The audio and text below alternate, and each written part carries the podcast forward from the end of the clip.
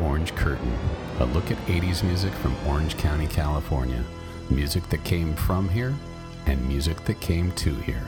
Join me, your host, Doug Crandall, every Thursday night at 9 o'clock p.m. Pacific Standard Time.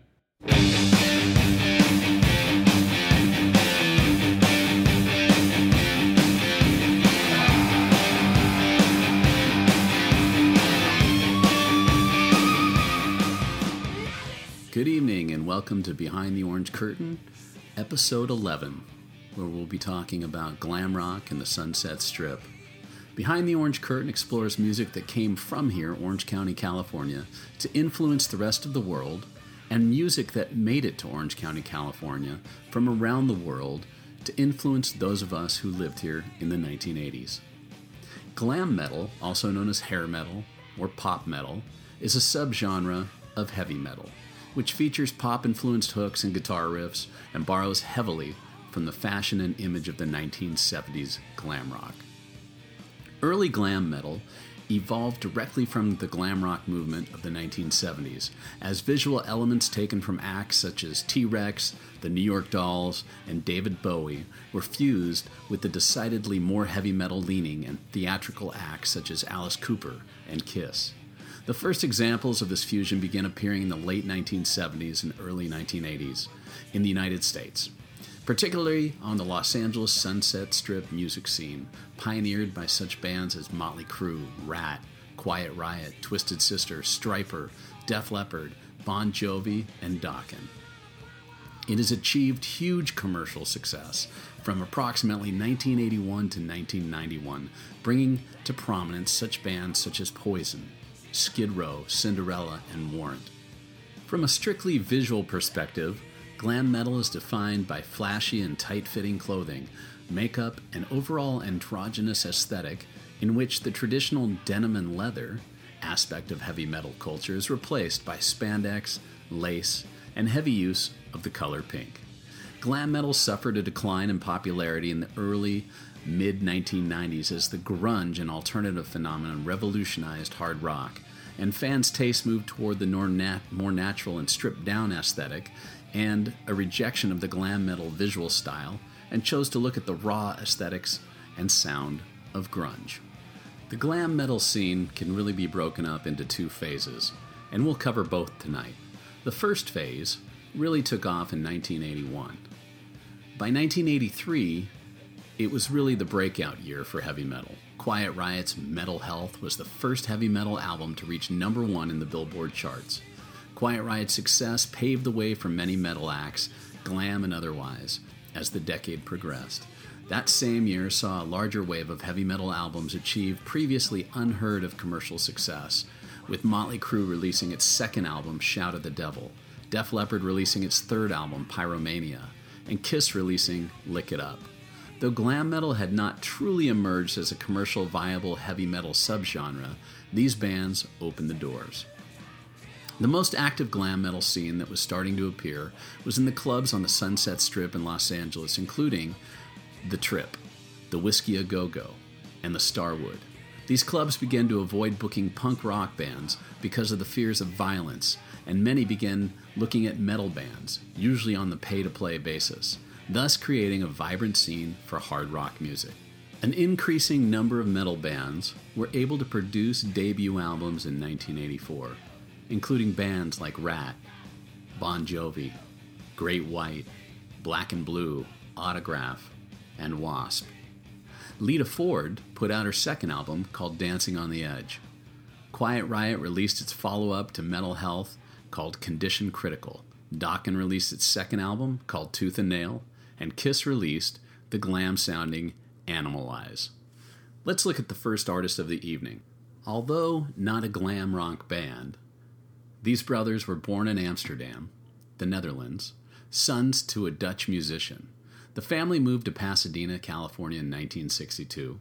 The youngest brother began studying classical piano and became quite proficient, although he fully never mastered the art of reading sheet music. Eventually, the brothers started playing music together in the 1960s, the youngest on the drums and the older on the guitar. While the youngest was delivering newspapers to pay for his new drum set, his older brother would sneak over and play him. Eventually, the younger brother found out about it. And out of frustration, he told his older brother, Okay, you play the drums, and I'll go play your guitar. And how fortunate are we that they did flip flop, because out of that came the sounds that would create Van Halen. The Van Halen brothers formed their very first band called Broken Combs in 1964.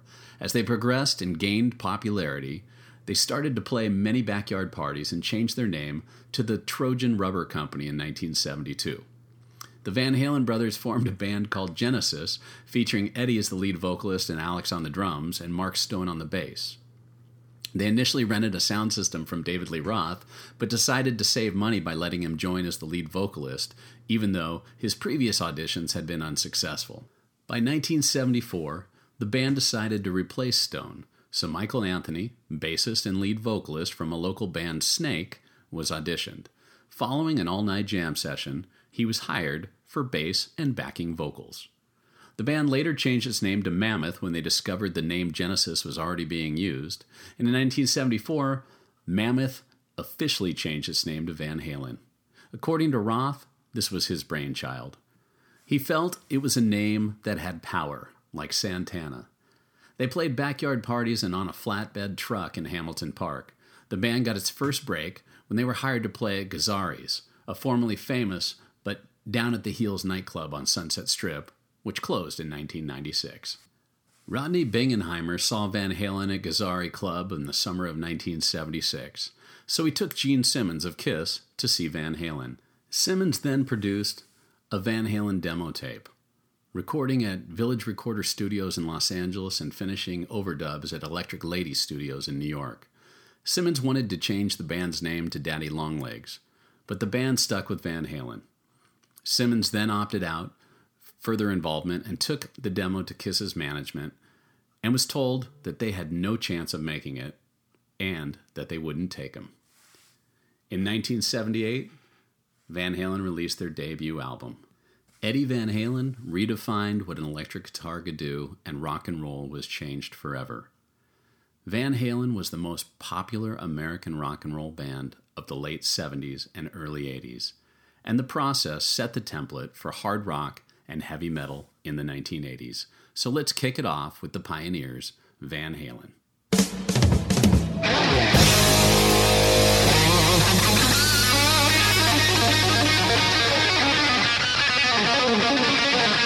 About you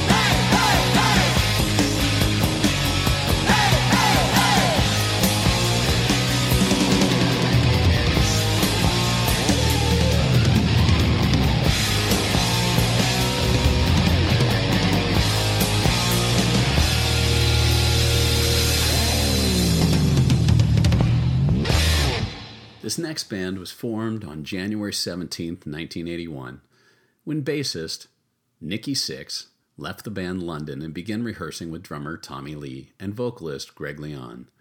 Lee had previously worked with Leon in a band called Suite 19, and the trio practiced together for some time. Leon eventually decided not to continue with them. Sixx and Lee began to search for new members and soon met guitarist Bob Deal, better known as Mick Mars after answering an advertisement that he placed in the recycler that read, Loud, rude, and aggressive guitar player available. Mars auditioned for Sixx and Lee and was subsequently hired. Although a lead vocalist named Odine was had auditioned, Lee had known Vince Neil from their high school days at Charter Oak High School in Covina, California, and the two had performed in different bands on the garage band circuit. Neil was hired on April 1st, 1981, and the band played its first gig at the Starwood nightclub on April 24th. The newly formed band did not have a name. Sixx told his bandmates that he was thinking about calling the band Christmas. The other members were not very receptive to that idea. Mick Mars remembered an incident that occurred when he was playing in another band, when one of the other band members referred to them as a motley looking crew. He had remembered the phrase and later copied it down as Motley Crue. After modifying the spelling slightly, Neil had suggested two umlauts added to the name, supposedly inspired by the German beer Lowenbrau, which also had two umlauts, which the band members were drinking at the time. Let's hear my favorite song off Motley Crue's debut album, Livewire.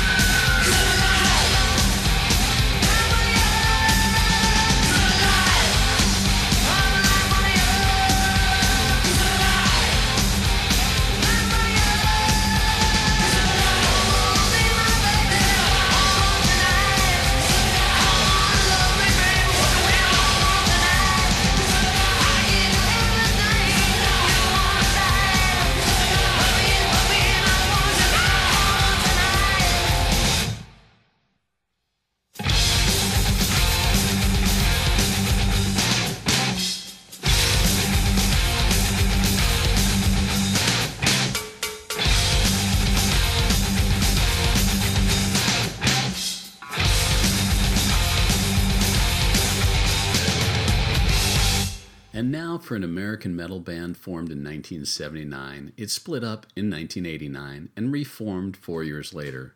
The band had many charting singles like Alone Again, In My Dreams, and Burning Like a Flame, and have sold more than 10 million albums worldwide. The live album Beast from the East was nominated for the inaugural Grammy Award for Best Metal Performance in 1989. We're talking about Dokken. Now, Don Dokken's first band, formed in 1976, was called Airborne. He played shows at clubs in the Los Angeles area, including the Starwood on Sunset Strip. The classic lineup of Dokken consisted of founder Don Dokken on vocals, George Lynch on lead guitar, Mick Brown on drums, and Jeff Pilson, who replaced the Ratt bound Juan Croucier in 1983 on bass. This lineup remained stable from 1983 to 1989, and then again from 1993 to 1998. Let's listen now to the first ballad of the evening, Alone Again by Dokken.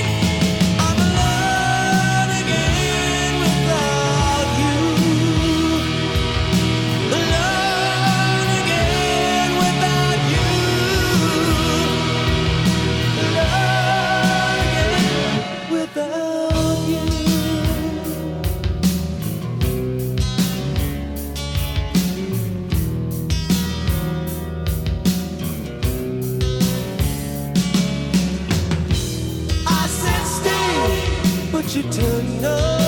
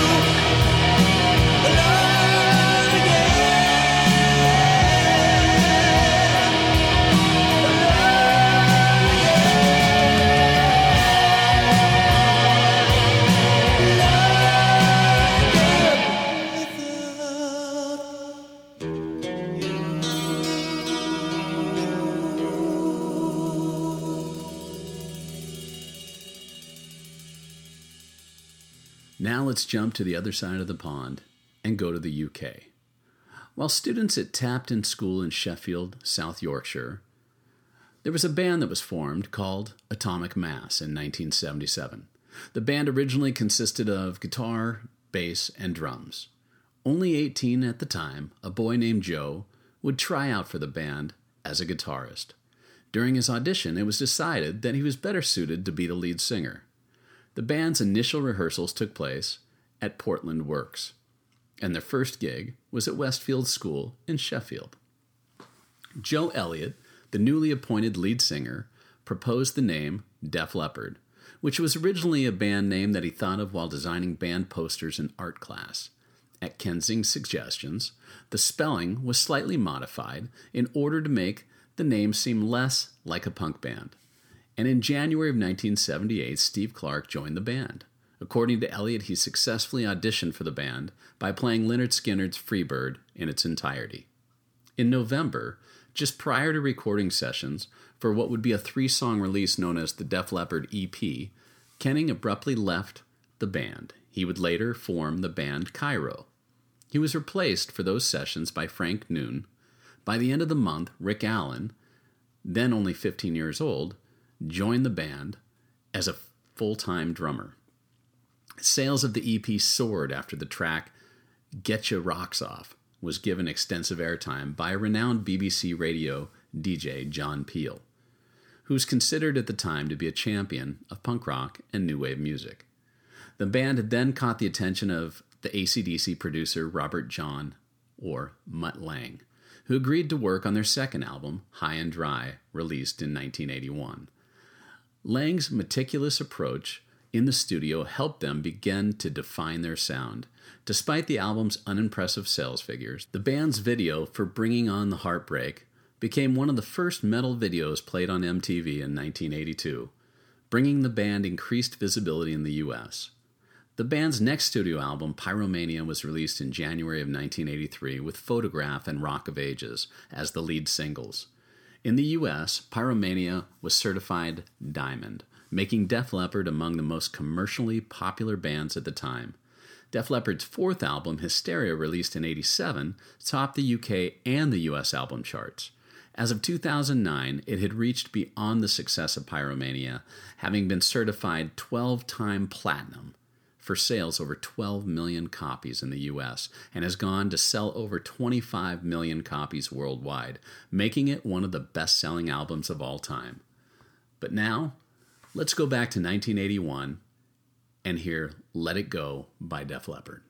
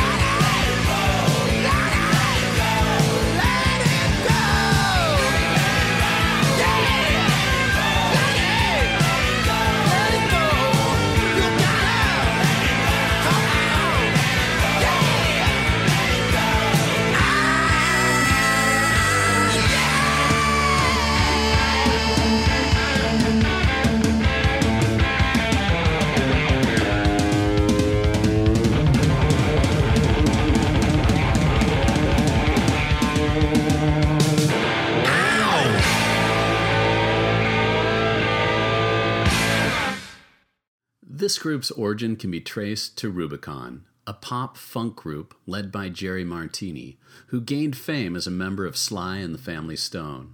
After Rubicon's demise in 1979, bassist Jack Blades formed a hard rock trio with two other Rubicon members, drummer Kelly Keagy and guitarist Brad Gillis. Performing under the name Stereo, the threesome added keyboardist Alan Fitzgerald, a former member of Montrose, in 1980. Fitzgerald soon recommended enlisting a second virtuoso guitarist, Jeff Watson, who led his own band in Northern California. He was added to the group. As Stereo, the band played small clubs in San Francisco in 1980, such as the Palms and the Tenderloin, and by late that year, the band's name was changed to Ranger, and they were opening for acts such as Sammy Hagar. In 1982, the band changed its name to Night Ranger after a country band, the Rangers, claimed a trademark infringement. At this point, they had recorded Dawn Patrol for Boardwalk Records and done opening stints for ZZ Top and Ozzy Osbourne. Rolling Stone's review of Seven Wishes took a swipe at Night Ranger's formula of sub Broadway ballads. Other critics were even less flattering, with terms such as posers and pomp rockers put forth in very, various music guides. But favorable critics, such as Hit Parader, underscored Jack Blades' puppy dog appeal, which won over female fans, while Gillis and Watson's dueling guitars pleased the same male audience that guitar driven bands such as Van Halen had already begun to cultivate. Dawn Patrol's first single, Don't Tell Me You Love Me, received a boost through its MTV video airplay and peaked modestly at number 40 on the Billboard Top Hot 100. Night Ranger's popularity solidified with their second album, Midnight Madness, which pushed the band from an opening act to headliner status, and by the summer of 1984, apart from Rockin' America, Midnight Madness spun off two hit ballads When You Close Your Eyes, which hit number 14, and Sister Christian, which hit number 5. Written and sung by Kelly Keagy for his younger sister, Christine, Sister Christian proved to be the band's milestone. But let's go back to 1982 and hear Don't Tell Me You Love Me by Night Ranger.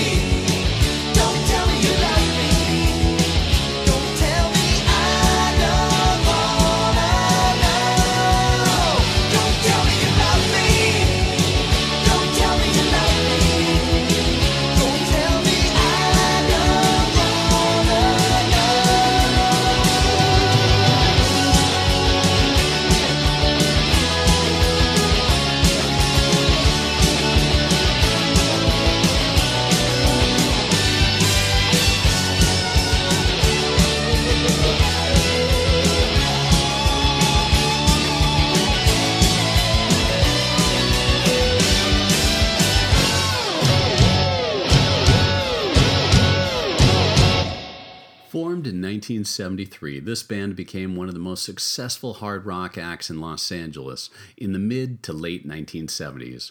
Originally known as Mach 1, the name was soon changed to Little Women before the name became Quiet Riot in May of 1975. The band's name was inspired by a quote from Rick Parfitt of the British band Status Quo. Parfitt stated that he thought the name Quite Right would make a good band name, and with his thick English accent, the term sounded like Quiet Riot. The band was inspired and chose this as their new name. In the 1970s, Quiet Riot developed a friendly but intense rivalry with Van Halen, the band they often played with in various LA clubs, including the Starwood and K Rock's Cabaret nightclub. Van Halen signed to Warner Brothers in 77 and released their debut album, which would achieve gold certification. Quiet Riot's contract with Sony would see their first two albums released only in Japan, albums that to this day have never been released in the United States. Founding member Randy Rhoads became tired of the lack of success and would later try out for Ozzy Osbourne, who once seeing his audition was blown away by Randy Rhoads' talent and he was hired immediately. Many of Randy's hooks and leads of unfinished material from Quiet Riot would appear on Ozzy's next album. In early 1982, having recruited a new drummer, bassist, and guitarist, Dubrow, who contacted Rhoads to ask if he had any objections to him reviving the name Quiet Riot for his new band, Rhoads gave him his blessing, and Quiet Riot was thus reborn after a two year hiatus. Rhoads died suddenly in a plane crash while on tour with Ozzy Osbourne in 1982, and Sarzo, who was also formerly a member of Quiet Riot, left Osbourne's band a few months later having a difficult time coping with the grief of losing his close friend and bandmate. In September of 1982, with the help of producer Spencer Proffer, Quiet Riot finally got signed to a U.S. recording contract with CBS Records for the album Metal Health, which was released on March 11, 1983. The group's landmark single, Come On Feel the Noise, was released on August 27, 1983. It was a cover of a 1973 song by Slade. The single spent two weeks at number 5 on the Billboard Hot 100 chart in November of 1983 and made history as the first heavy metal song to ever crack the Hot 100. The success of the single was instrumental in ushering in a new era of unparalleled success for heavy metal music in the 1980s and helped carry the album Metal Health to the top of Billboard album chart, making it the first American heavy metal debut album to ever reach number 1 in the United States. On November 26, 1983, Quiet Riot became the first heavy metal band to have a top 5 hit and a number 1 album in the same week. Their success was aided in no small part by Come On Feel the Noise and its video in heavy rotation on MTV. Metal Health displaced the police's synchronicity at number one and stayed there for just a week until Lionel Richie Can't Slow Down took over the number one spot. For you right now, Metal Health by Quiet Riot.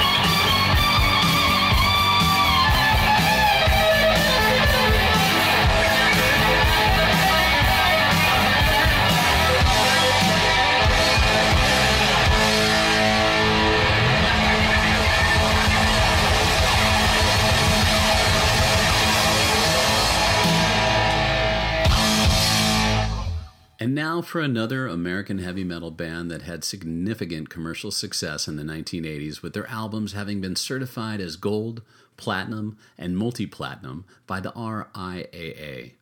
Along with groups like Motley Crue, they have been recognized as instrumental in the formation of the early 1980s Los Angeles glam metal scene, also known as hair metal or pop metal, as previously mentioned. The group is perhaps best known for their singles such as Round and Round and Lay It Down, each track having ranked on Billboard's Top 40. The band is Ratt. In July of 1983, Ratt signed with the production company Time Coast Music. The company was run by the band's then manager, Marshall Berle. They released a self titled EP which sold over 100,000 records. The band grew in popularity on the Hollywood LA club circuit, selling out multiple shows on weekends. Stephen Pearcy and Robin Crosby co wrote the band's first single, You Think You're Tough, which found its way onto local radio stations KLOS and KMET in Los Angeles. The self titled independent EP was well received, and the band was signed to Atlantic Records. Ratt immediately started writing and recording their first full length album, Out of the Cellar, which was released in 1984, and was praised by both fans and critics. Pearcy's raspy yet bluesy vocals were noted for melding with the pyrotechnic guitar playing of twin leads by Crosby and DeMartini. The album scored much radio and MTV airtime, with songs like Round and Round, which peaked at number 12 on the Billboard Hot 100. The video for Round and Round was notable for its guest appearance by Marshall Berle's uncle, Milton Berle, and his Uncle Milty drag character. Out of the Cellar became a commercial success, going platinum many times over in the United States and making Ratt stars at home and abroad. The album release was capped off by a successful world tour that saw the band selling out stadiums and arenas worldwide. Out of the Cellar is widely regarded as the band's best work and a definitive moment in 1980s heavy metal, while Round and Round scored number 61 on VH1's Greatest Hard Rock Song show. Here it is for you now Ratt and Round and Round.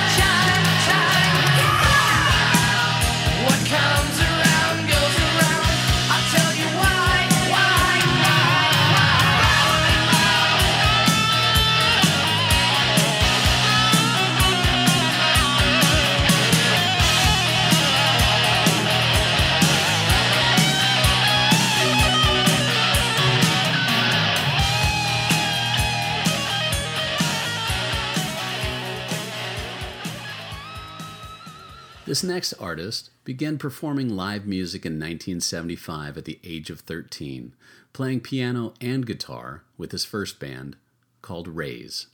At 16, this young man met another young man named David and formed a band called Atlantic City Expressway. In 1980, he recorded his first single, Runaway, in his cousin's studio, backed up by studio musicians. The song was played by a local radio station on a compilation tape. By mid 1982, out of school and working part time at a woman's shoe store, Jon Bon Jovi took a job at Power Station Studios in Manhattan, a recording facility where his cousin Tony Bongiovi was co owner. Jon made several demos, including one produced by Billy Squier. In 1983, Jon visited a local radio station, WAPP, The Apple, in Lake Success, New York, to write and sing jingles for the station. He spoke with the DJ, Chip Hobart, and the promotion director, John Lastman, who suggested that Jon let WAPP include the song Runaway on the station's compilation album of local homegrown talent. The song began to get airplay in the New York area, then other sister stations in major markets picked up the song. Jon saw and was impressed with a hometown guitar hero, Richie Sambora, who was recommended by a fellow bassist, Alec John Such, and drummer, Tico Torres.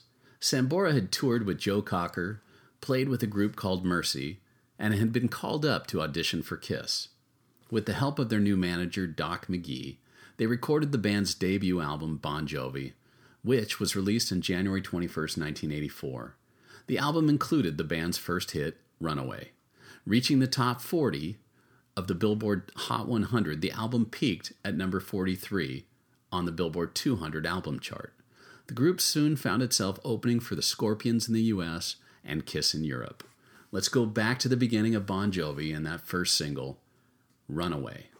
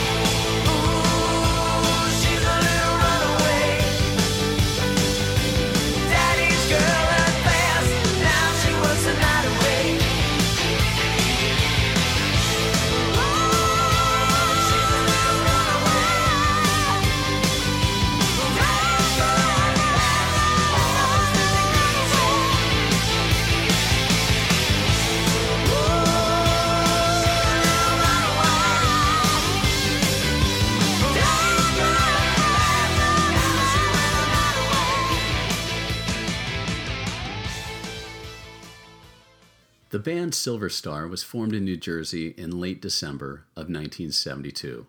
Silver Star was created to be the New Jersey version of the New York Dolls. The name was hated by one of the founding members and was later changed to Twisted Sister. By December of 1974, the band had already played nearly 600 nights and about 3,000 performances as the band played five 40 minute shows per night, each with costume changes, some ending as late as 8 a.m. the following morning. In early 1976, Dee Snider joined Twisted Sister and became the sole songwriter of the band thereafter. They would release two albums before hitting it big. International fame came when Twisted Sister, their third album, Stay Hungry, hit the stores on May 10, 1984. During their tour, a young Metallica supported their band. Stay Hungry sold more than 2 million copies by the summer of 1985 and went on to sell more than 3 million in subsequent years. It remains the band's biggest success. Videos of hit singles We're Not Gonna Take It, which hit number 21, and I Wanna Rock, which hit number 68 in the US, ran almost constantly on MTV. Despite being comedic in nature, the videos featured violence against parents and teachers, which placed the band under heavy criticism by conservative organizations. The group was singled out by the PMRC in 1985. Their songs Under the Blade and We're Not Gonna Take It were specifically mentioned in the Associated Senate hearings. Snider, along with John Denver and Frank Zappa, testified before a Senate committee during these hearings on September 19, 1985. Let's hear I Wanna Rock by Twisted Sister. I wanna rock. I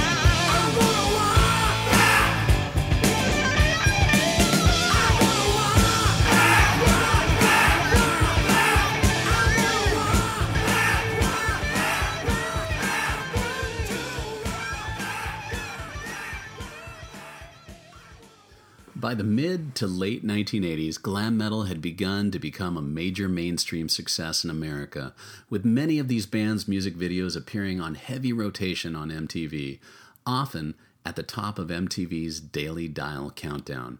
And some of the bands appeared on the channel shows as Headbangers Ball, which became one of the most popular programs with over 1.3 million views a week.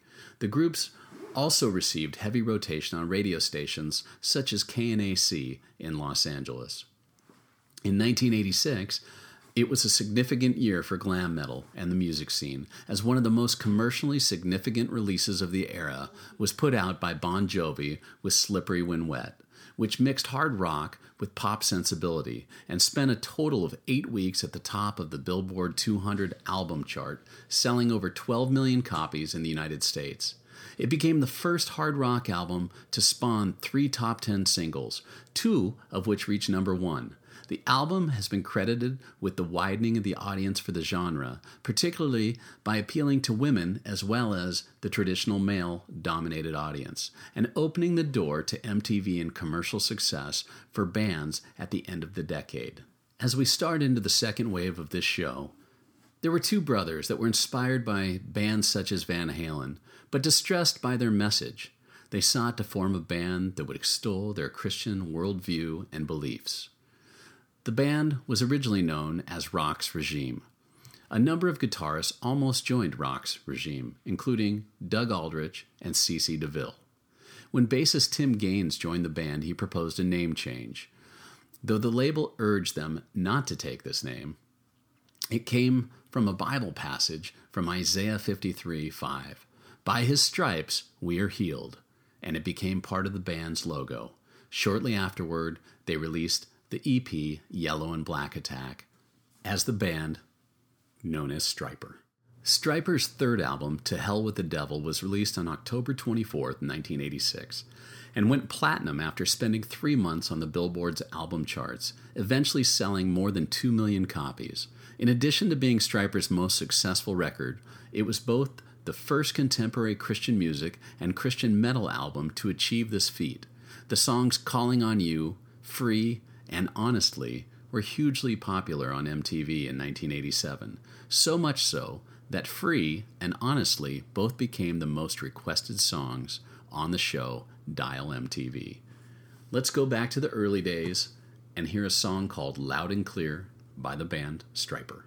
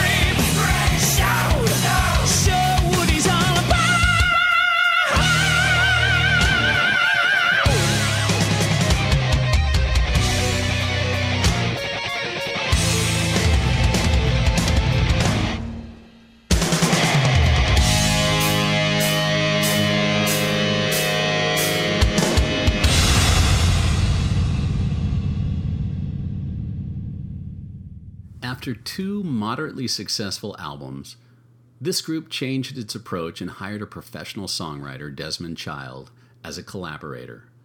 Bruce Fairbairn was chosen to produce, and in early 1986, Bon Jovi moved to Vancouver, Canada to spend six months recording a third album. They named it Slippery When Wet after visiting a strip club in Vancouver. On August 16, 1986, Slippery When Wet was released. It spent eight weeks atop the Billboard 200. The first two singles of the album, You Give Love a Bad Name and Livin' on a Prayer, both hit number one on the Billboard Hot 100. Slippery When Wet was named 1987's top selling album by Billboard. And Living on a Prayer won an MTV Music Video Award for Best Stage Performance. The band won an award for Favorite Pop Rock Band at the American Music Awards and an award for Favorite Rock Group at the People's Choice Awards. When Slippery When Wet was released in August of 1986, Bon Jovi was the support act for 38 Special. By the end of 1986, Bon Jovi were well into six months of headline dates in arenas across America.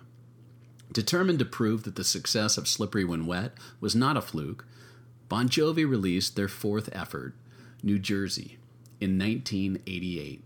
New Jersey peaked at number one in the US, Canada, UK, Ireland, New Zealand, and Australia. The album produced five top 10 hits on the Billboard Hot 100, giving Bon Jovi the record for the most top 10 singles spawned by a hard rock album. Two of his hits, Bad Medicine and I'll Be There for You, reached number one.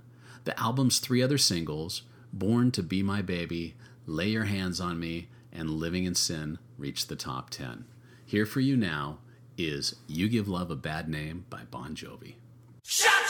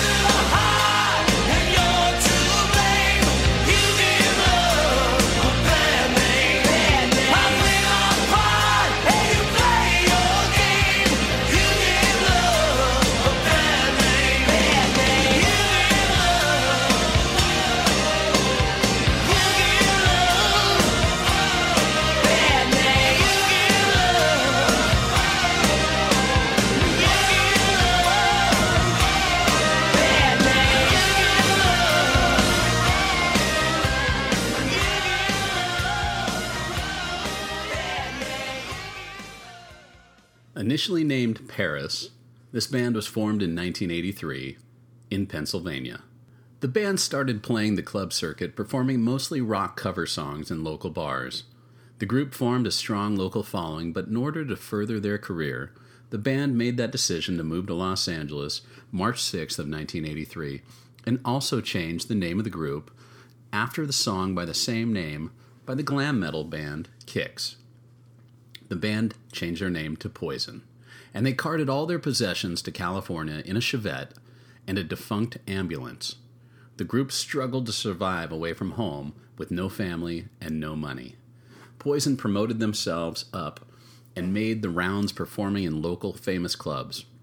During this period, Poison's manager negotiated a deal under which the West Hollywood Club, the Troubadour, would pay for shows. At this time, Smith, who was about to become a father and was concerned about the band's future, left the band to return home to Pennsylvania. The band auditioned for a replacement guitarist, eventually narrowing it down to three candidates Slash, who would later join Guns N' Roses, Steve Silva from the Joe Perry Project, and New York City born guitarist CC DeVille. Although Michaels and Dall did not initially get along with him, the band eventually agreed that DeVille's fire made him the best choice. Michaels, Rockett, Dall, and DeVille signed to the independent label Enigma Records in 1986 for approximately $30,000. Their debut album, Look What the Cat Dragged In, was released in 1986. It originally included only one single, Cry Tough. However, Look What the Cat Dragged In became a surprise success and subsequently spawned three charting hits Talk Dirty to Me, I Want Action, and I Won't Forget You. The record became the biggest selling album in Enigma's history. With heavy rotation on MTV, their debut earned tours with fellow glam rockers Ratt, Cinderella, and Quiet Riot, as well as a coveted slot in the Texas Jam in Dallas. The album ultimately sold 4 million copies worldwide. Here it is for you now Poison and Talk Dirty to Me.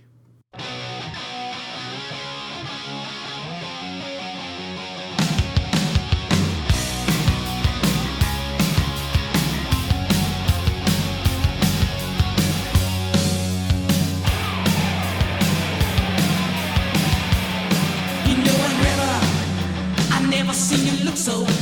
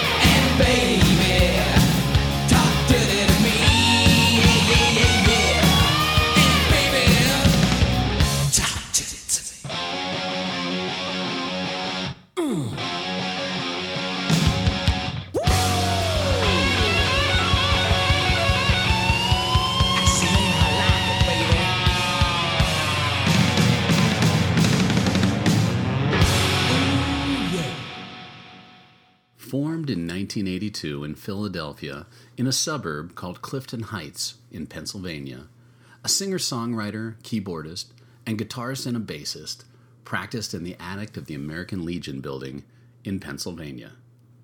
Gene Simmons first took interest in the band and tried to get them a deal with Polygram, but they were not interested. Bon Jovi saw them perform at the Empire Rock Club in Philadelphia and talked to his A&R man, Derek Shulman, about seeing the group. Shulman also was not convinced at first either and wanted to sign the band to a six-month development deal. But after extensive negotiations, he finally got the band Cinderella signed. When the band's debut album, Night Songs, was released in 1986, it achieved triple platinum status, selling 50,000 copies per week at one point. The heavy metal album reached number three on the Billboard charts in February of 1987. Cinderella's first tour was in 1986 with glam metal rockers Poison, opening for Japanese heavy metal band Loudness. Further tours into 1987 were spent playing to large arena audiences. They spent five months opening for then former Van Halen lead singer David Lee Roth and seven months with Bon Jovi, taking the opening slot for the Slippery When Wet tour. Later that year, the band went overseas, appearing in Japan, Scandinavia, and at the Monsters of Rock festivals in the United Kingdom and Germany.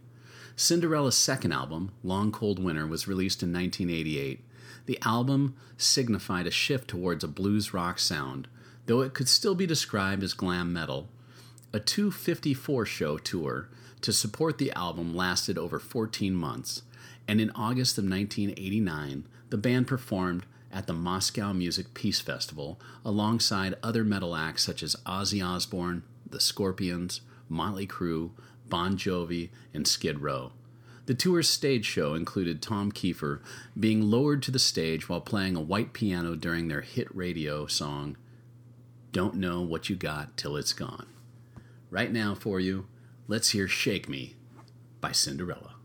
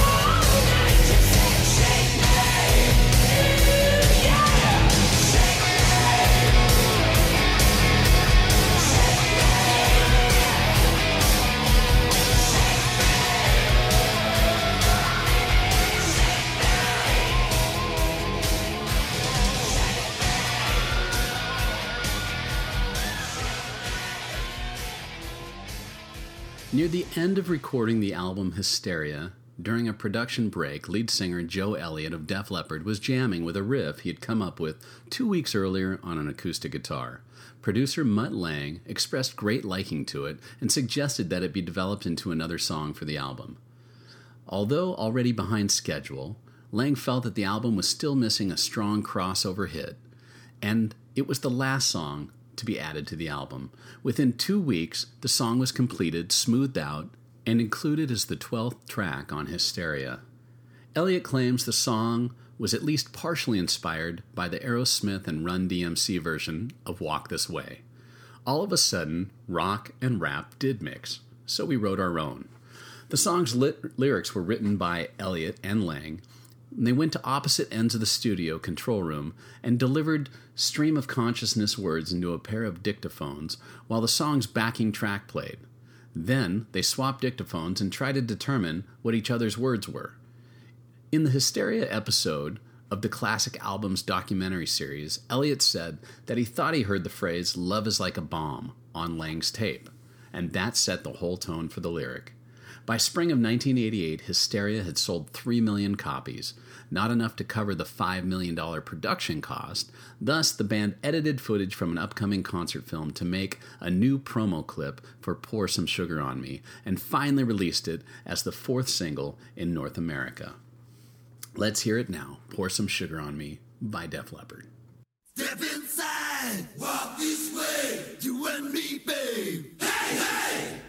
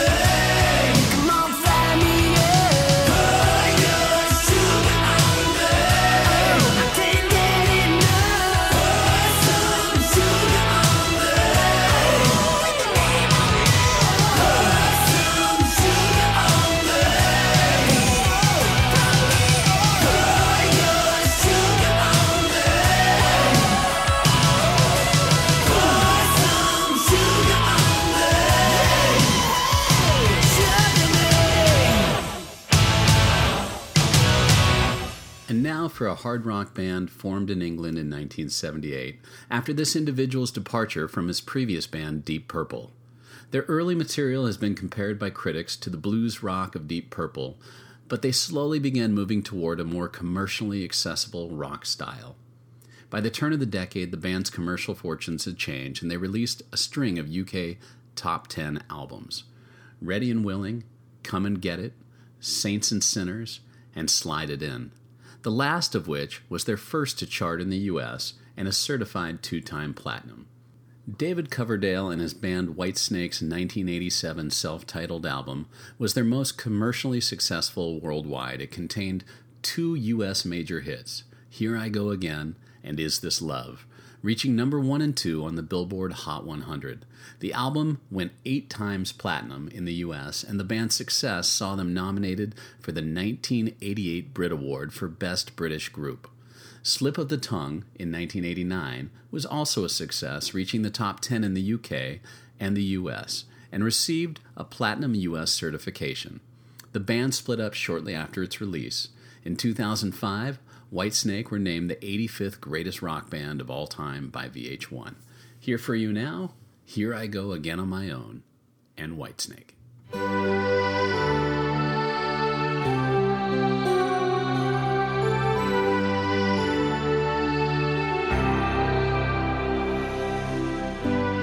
don't know where I'm going, but I sure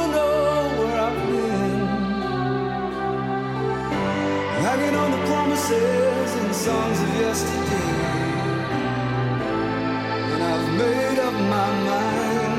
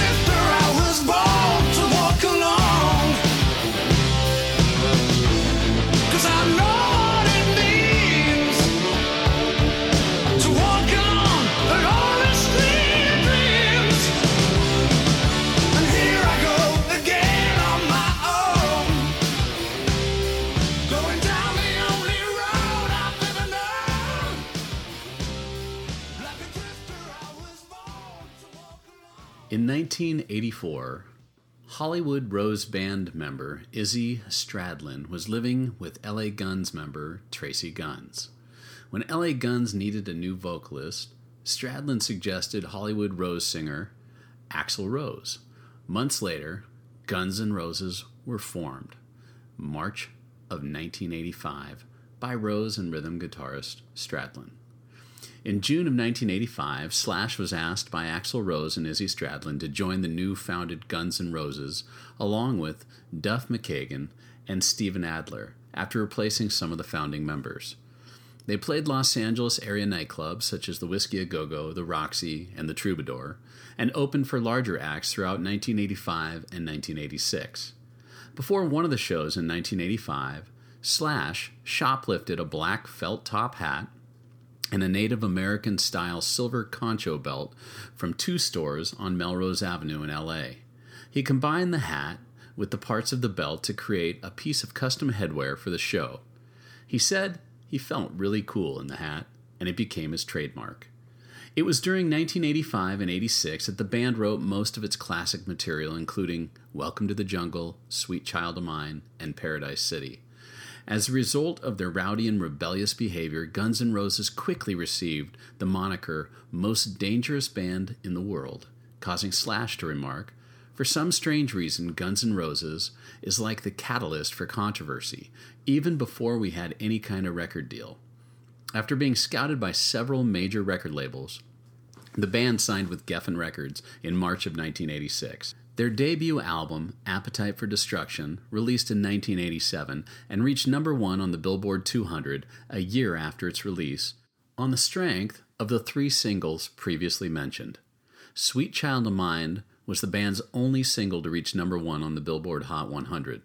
The album has sold approximately 30 million copies worldwide, including 18 million units in the United States making it the country's best selling debut album and 11th best selling album.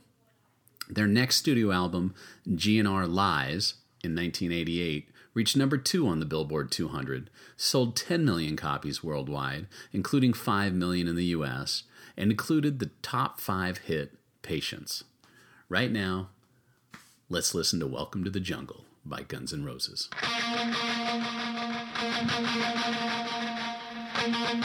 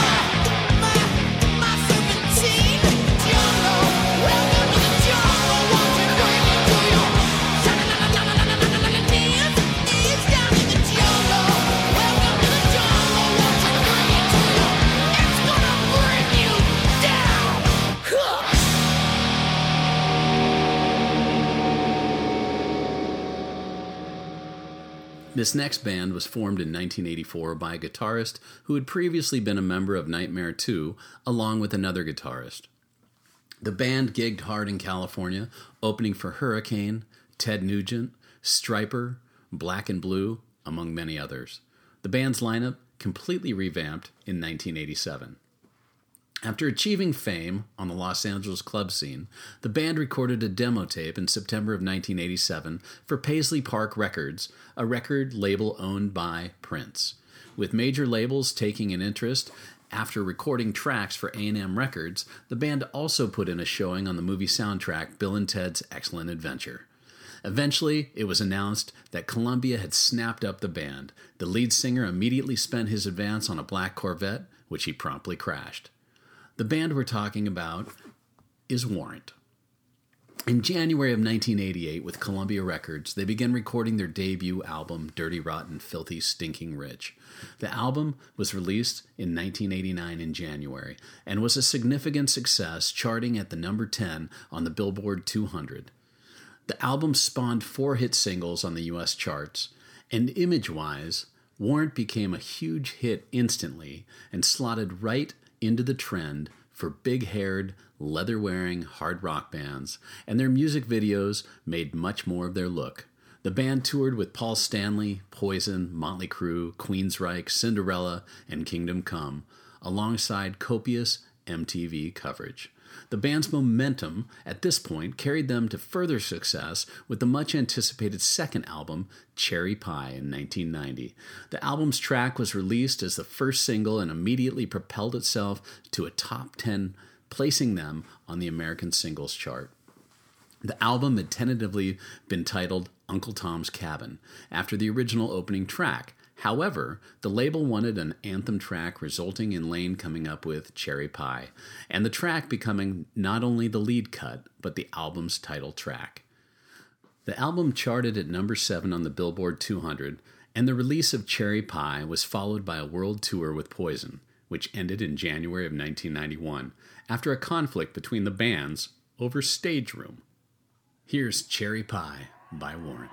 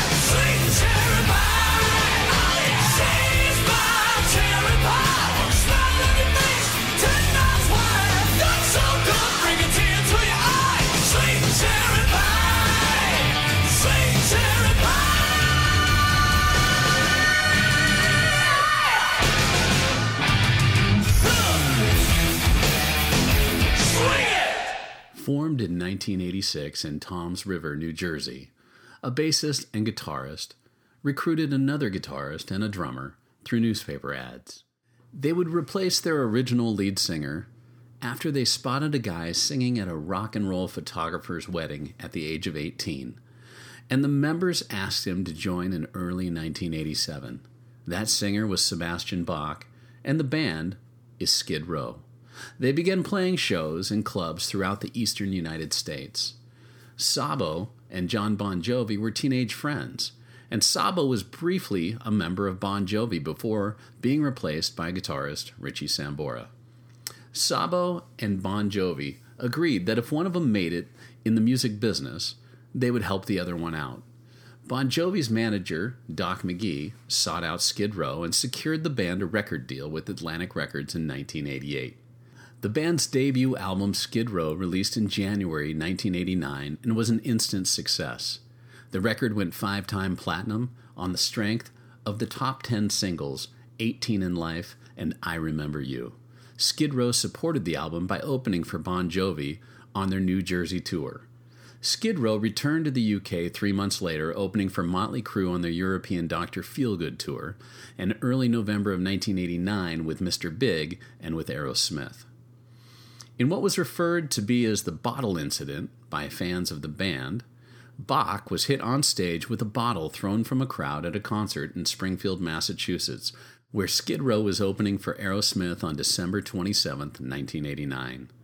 Bach threw the bottle back again, hitting a girl and not the thrower, so he jumped in on the crowd to beat the person up. Here is Youth Gone Wild by Skid Row. Rolling.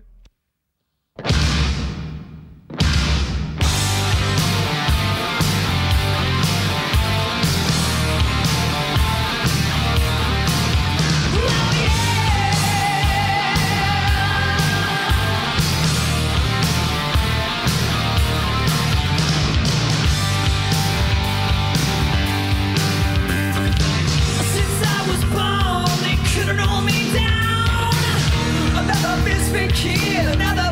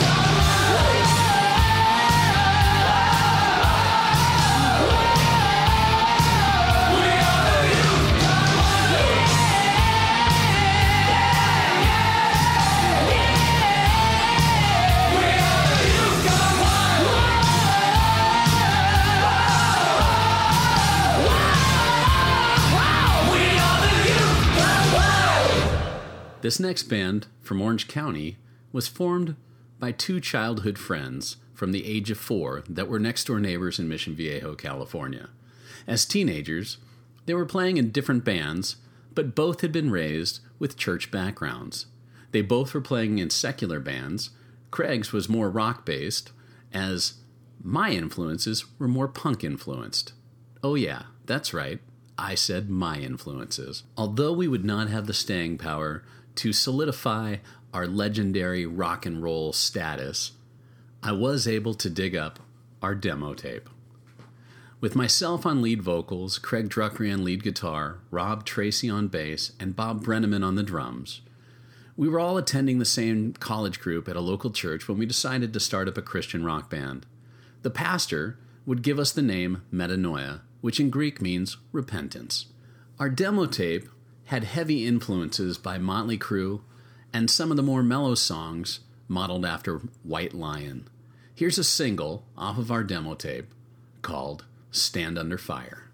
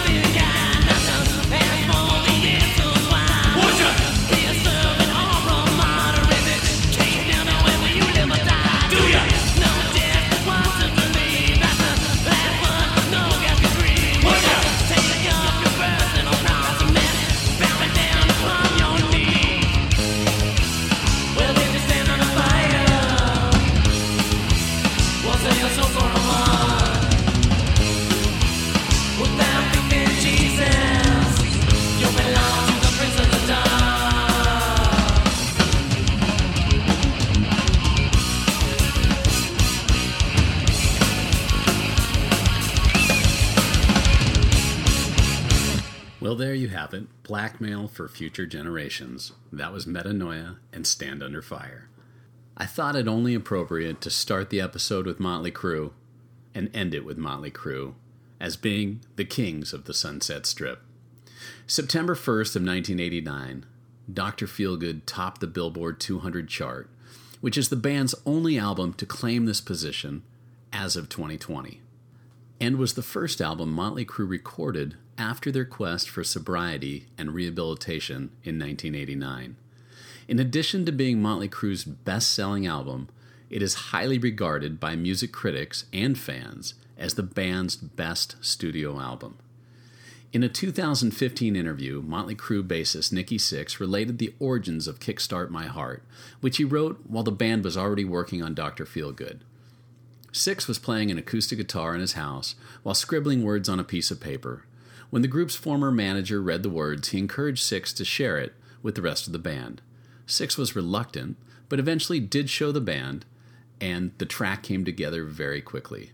The phrase, Kickstart My Heart, supposedly refers to Sixx's overdose incident where a paramedic injected his heart with adrenaline. The introduction of the song has a classic example of a Floyd Rose bridge trick, in which Mick Mars drops three consecutive strings, resulting in a similar sound to a motorcycle shifting gears. Released as the album's second single in 1989, Kickstart My Heart reached 27 on the Billboard Hot 100 chart, and in the United States, in early 1990. Here it is Motley Crue, Kickstart My Heart.